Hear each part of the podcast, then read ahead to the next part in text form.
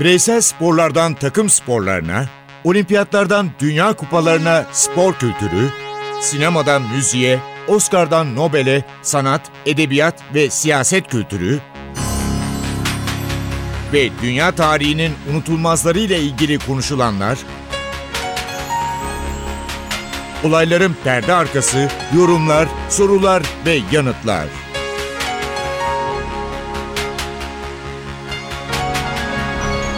Ercan Taner ve Mert Aydın'la Ateş Arabaları başlıyor.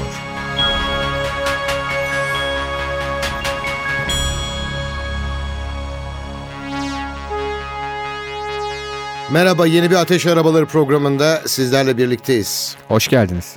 Johan Cruyff'u dünya kaybetti. Ama Johan Cruyff'un yetiştiği takım hakkında mutlaka bilginiz vardır. Ben önce sizi 1900'lere bir götüreceğim. Ondan sonraki Mihels döneminde Mert ele alacak. Nedir Ajax, kimdir? 18 Mart 1900. Amsterdam'dayız. Stempeyi, Reser ve Dade arkadaşlar üçü bir araya geliyorlar ve kulübü kuruyorlar. Ve 1911'e geliyoruz. O zaman Hollanda futbolunun artık en üst seviyesine geliyor Ajax. Birinci lige. 1918, Birinci Dünya Savaşı. Ajax savaşa rağmen futbola devam eder. Şampiyon olur. Ve 1920'den sonra İkinci Dünya Savaşı'na kadar geçen dönem kulüp tarihinde altın dönem olarak anılır. Hiçbir zaman futbolu bırakmazlar. En zor şartlarda bile futbola devam ederler. Çok kısa bir şey araya gireyim. O dönemde Ajax'ın en büyük yıldızı hatta şöyle denir Ajax tarihinin ilk büyük yıldızı Eddie Hamill'dır. Eddie Hamill Amerika doğumlu Yahudi kökenli bir futbolcu. Ama ailesi Amerika'ya Hollanda'dan gitmiş. Sonradan kesin dönüş yapıyorlar. Hollanda'ya çocuk yaşta geri dönüyor. Ve Ajax takımında büyük performans gösteriyor. Aslında e, seyredenlere göre aslında hani Ajax tarihinin en büyük futbolcularından biri değil. Futbolcu olarak çok büyük değil ama yıldız. Nasıl artık e, çözülebilirse bu durum. E, Eddie Hamel ile ilgili küçük bir ayrıntı anlatayım. Eddie Hamel e, 30'lu yıllarda futbolu bırakıyor. Antrenörlüğe başlıyor. E, ve bu sırada 30'ların son 40'ların başında Almanlar Hollanda'yı işgal ediyorlar. Ve e, Yahudi kökenli olduğu için Eddie Hamel'ın da kampa, kampa götür, gitmesi gerekiyor. Ancak Eddie Hamel e, evde şeyi didik evi didik didik ediyor. Eğer Amerika'dan geldiklerine dair belgeyi bulabilse gitmeyecek. Kurtaracak Amerikan vatandaşı olduğu için ama bulamadığı için gidiyor. Onunla beraber kampta bulunan ve daha sonra kurtulan kişinin anlattığına göre, arkadaşının anlattığına göre e, sportmen ve sağlıklı olduğu için hani her gün seçilen ölüme gönderilenler arasında girmiyor. Hep çünkü çalıştırılıyor. Ancak bir gün sabah uyandığında Edemel ona dönüp diyor ki bugün beni alacaklar diyor. O da nereden çıktı diyor. Dişimde apse var diyor. Ve hakikaten geliyorlar dişinde apse olduğunu görünce tabii şimdi diş apsesi deyince garip geliyor ama hani bundan 70 yıl önceki İkinci Dünya Savaşı şartlarından bahsediyoruz. Ve e, dişindeki apse nedeniyle Eddie Hamel hayatını kaybediyor. Zaten e, kampa gittiklerinde karısı ve çocuklarıyla ayırıyorlar. Onları o gün öldürüyorlar karısı ve çocuklarını. Ama o hiç bilmiyor bunu. Birkaç ay sonra da kendisinin ölümü var. Hep Ajax için bir Yahudi kulübü olduğu, Yahudilerin çok ön planda olduğu söylenir ama Simon, Esas hikaye budur. Simon Cooper'in yazdığı bir kitap var Ajax'la ilgili ve 2. Dünya Savaşı'nda Hollanda'da futbolla ilgili, Avrupa'da futbolla Tavsiye ilgili. ederiz bunu. Aynen öyle. Türkçe'ye de çevrilmiş bir kitaptır. Evet. E, bu kitapta Ajax'ın e, o dönemde teslimiyetçi 2. Dünya Savaşı'nda bir e, yol çizdiğini ve hiç de öyle göründüğü gibi bir Yahudi kulübü gibi davranmadığını altını çizmiştir. Bunu da belirtelim. Sana topu yine atayım abi. Ben de 1954'e döneyim. Savaş bitti artık. Hollanda'da bir karar çıkıyor. Futbol artık profesyonel diyorlar. Herkes Ajax'tan iyi şeyler beklerken Ajax küme düşme hattına kadar gidiyor. Büyük bir bunalım yaşamaya başlıyor. Ve o sırada bir isim dünya futbol tarihini değiştiriyor. Yıl 1965. Rinus Michels takıma geliyor ve Michels'li yıllar başlıyor. Tabii Rinus Michels'ten hemen önce Michels'e bu yolu açan adamlardan da bahsetmek lazım. Bir tanesi bir İngiliz. Vic Cunningham. Vic Cunningham'ın bir rastlantı çok ilginç. Vic Cunningham daha sonra Barcelona'yı da çalıştırmış bir adam. Yani hani Michels'in yolundan giden bir kişi. Vic Cunningham'ın Ajax'ın futbolunda çok önemli etkisi var. Michels'te de etkisi var. Hatta bildiğim kadarıyla Cruyff'un çocukluk günlerinde yani Cruyff'un altyapıda oynadığı dönemlerde de Vic Cunningham Ajax'ın başında. Ee, aslında hani hepimiz Mihels üzerinden gidiyoruz ama Cunningham'a da bir hakkını vermek lazım İngiliz hocaya da. Ve Mihels'le birlikte aynı mahallede, stadın bulunduğu mahallede e, büyüyen, birbirine yaşlara çok yakın gençlerin oluşturduğu bir takım ortaya çıkıyor.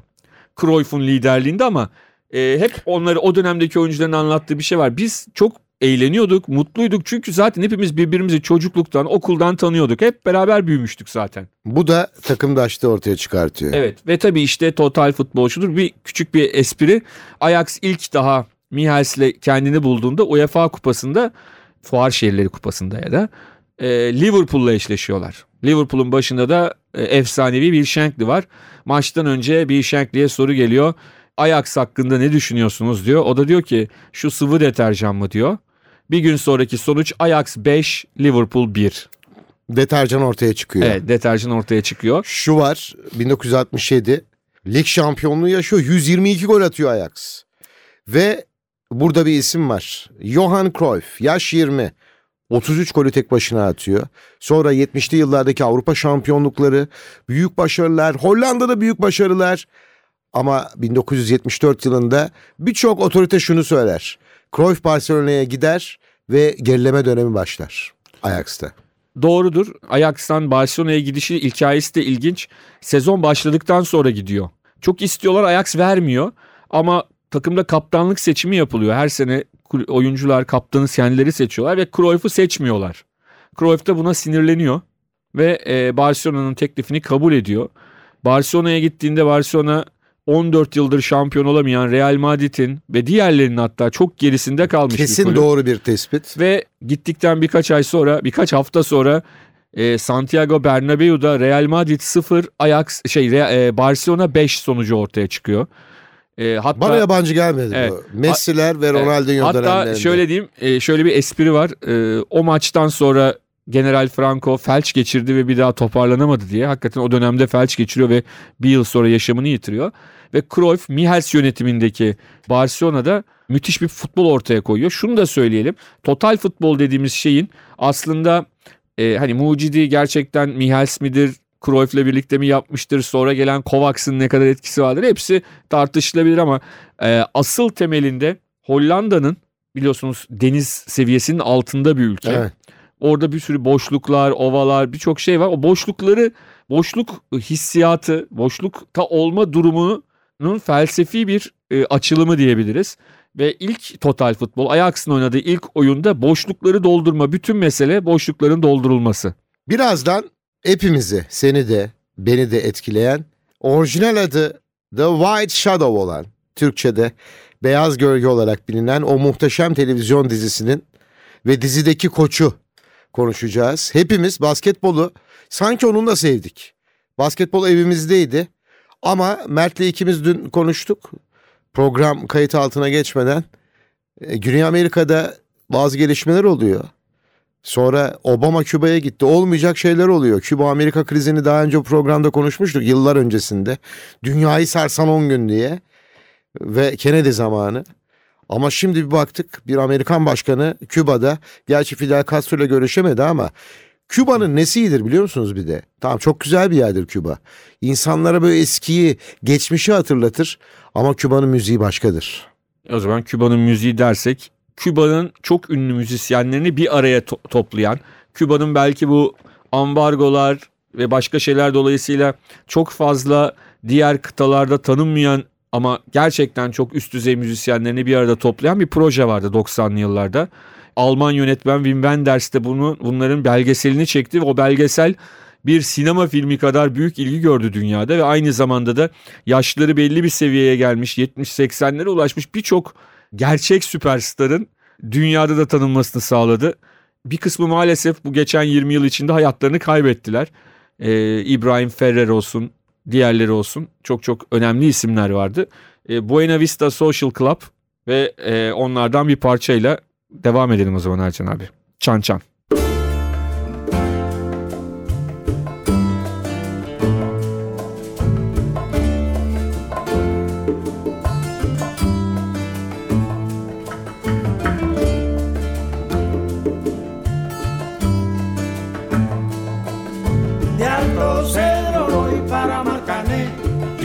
Puerto voy para Maya.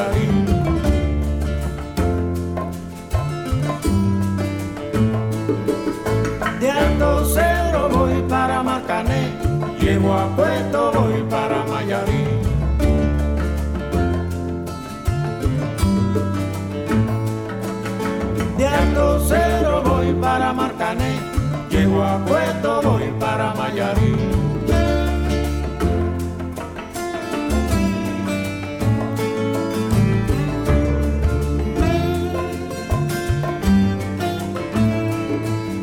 El cariño que te tengo no te lo puedo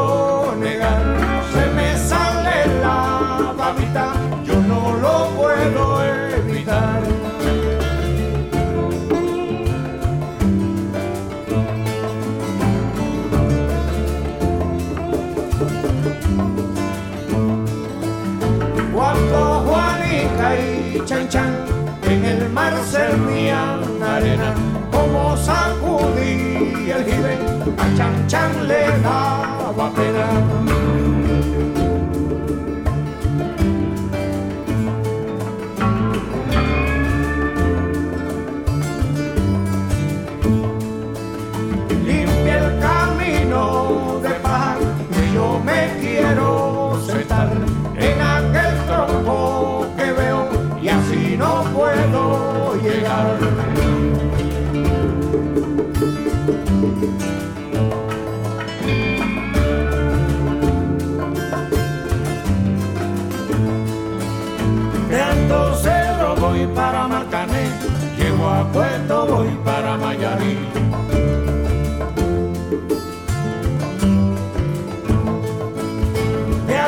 Cero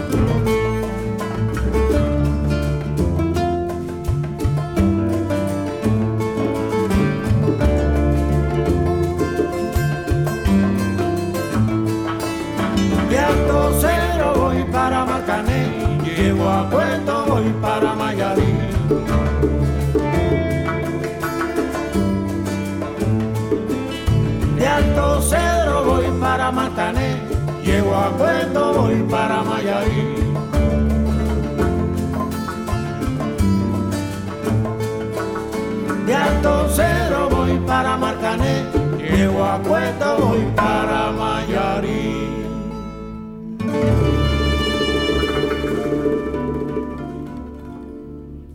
Ama Küba'dan hemen ayrılmayalım. Ayrılmıyorum. Hemen ayrılmayalım. Çan çan dedik.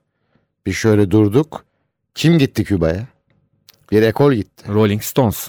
Beraber göz göze geldik. Ve Rolling Stones ve onun unutulmaz şarkılarını da Mert Aydın seçti. E, Rolling Stones yapalım hemen Evet, arkasını. Mick Jagger ve arkadaşlarını e, yıllar önce Türkiye'ye de gelmişlerdi. Rolling Stones'un alameti farikası olan şarkılarından bir tanesi. Angie.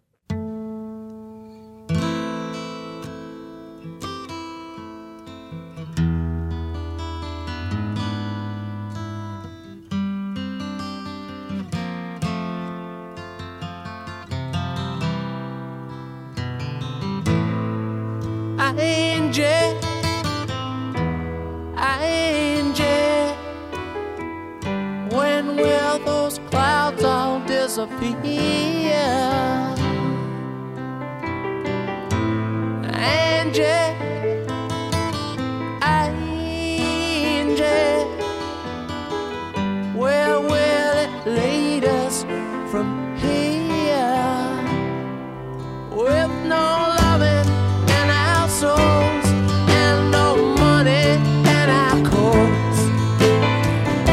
But you can say we're satisfied. But Angie, Angie,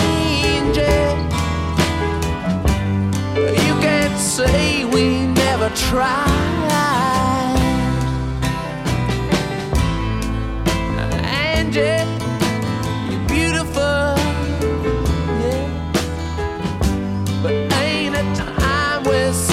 but I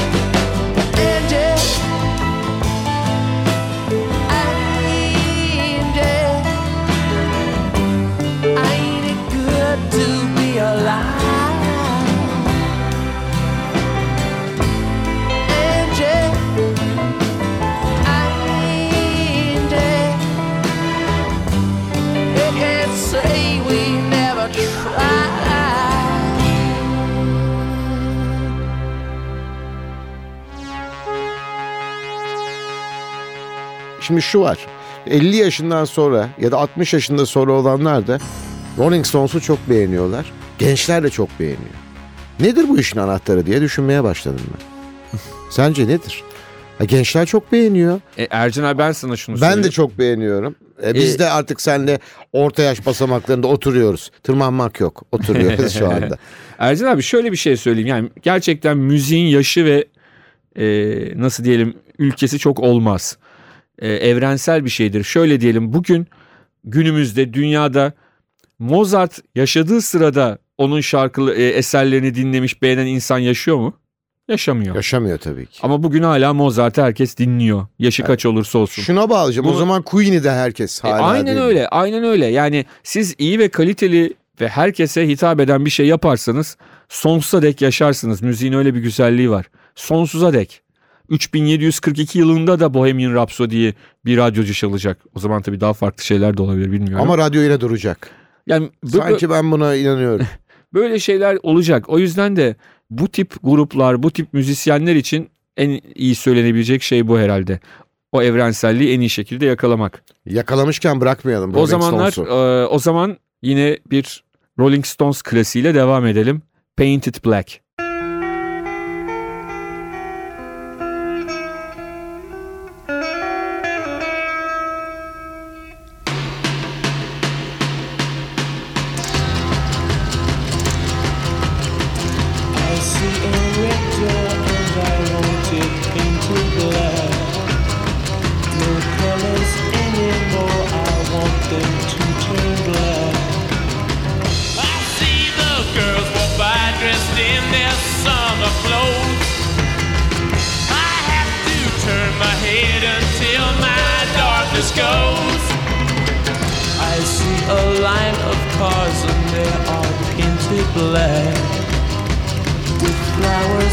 My love both never to come back. I see people turn their heads and quickly look away. Like a newborn baby, it just happens every day. I look inside myself and see my heart is black. I see my red door, I must have it painted black.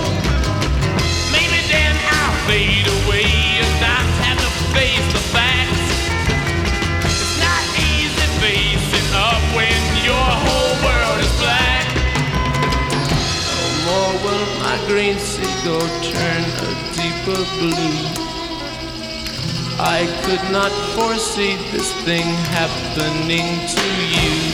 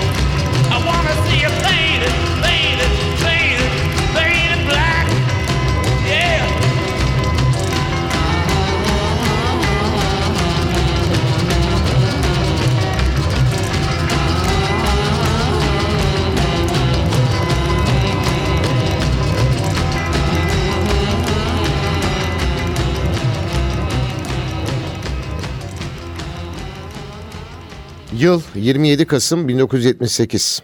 Amerika'nın meşhur kanalı CBS.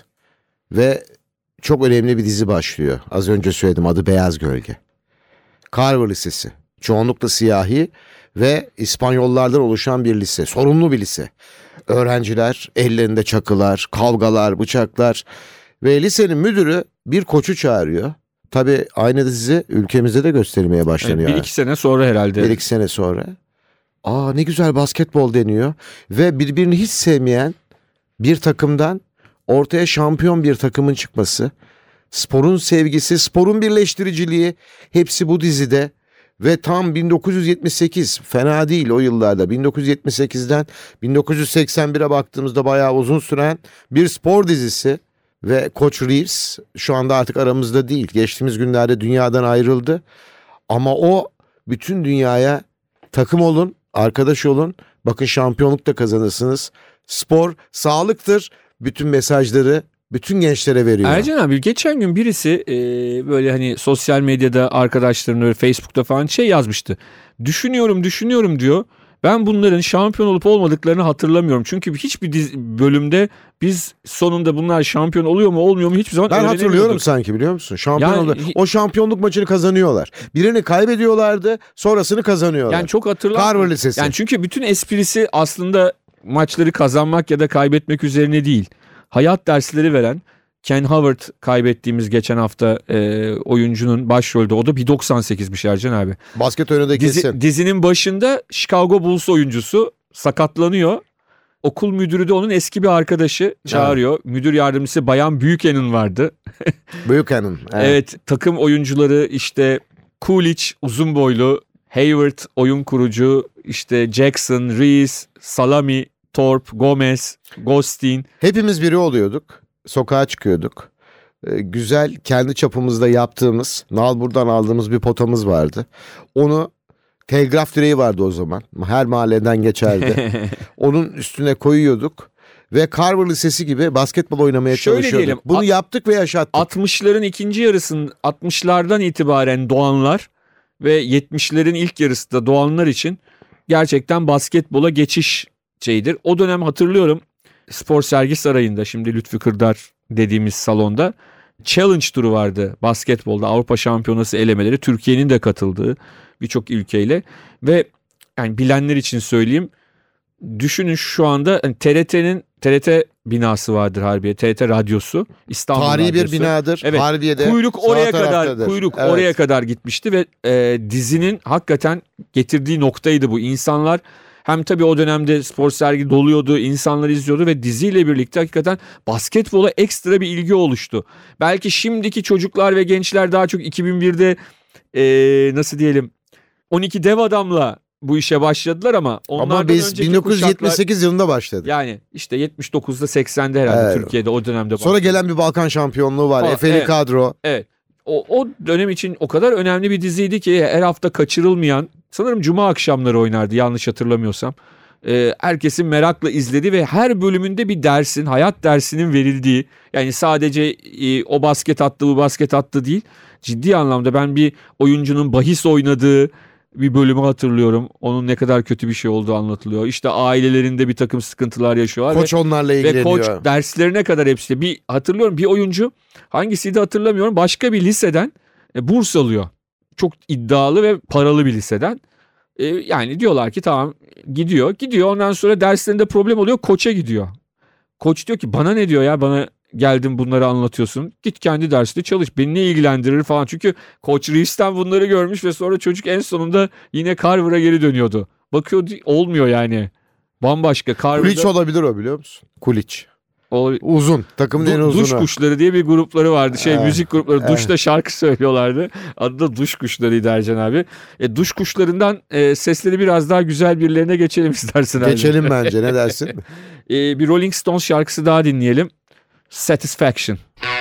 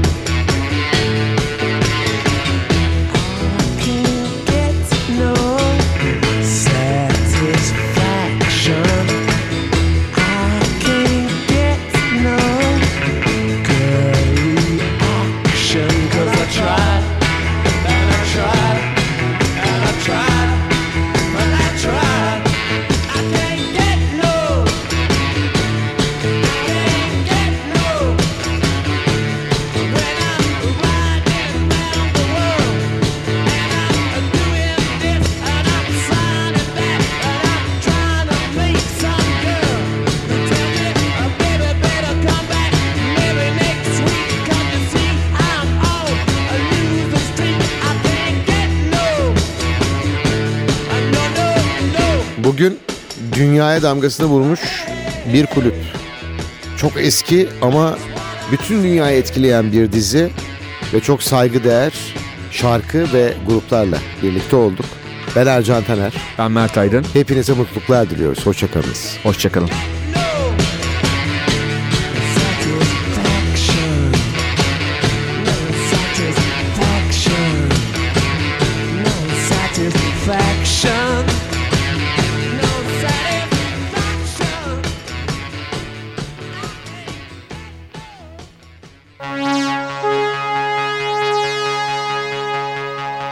Ercan Taner ve Mert Aydın'la Ateş Arabaları.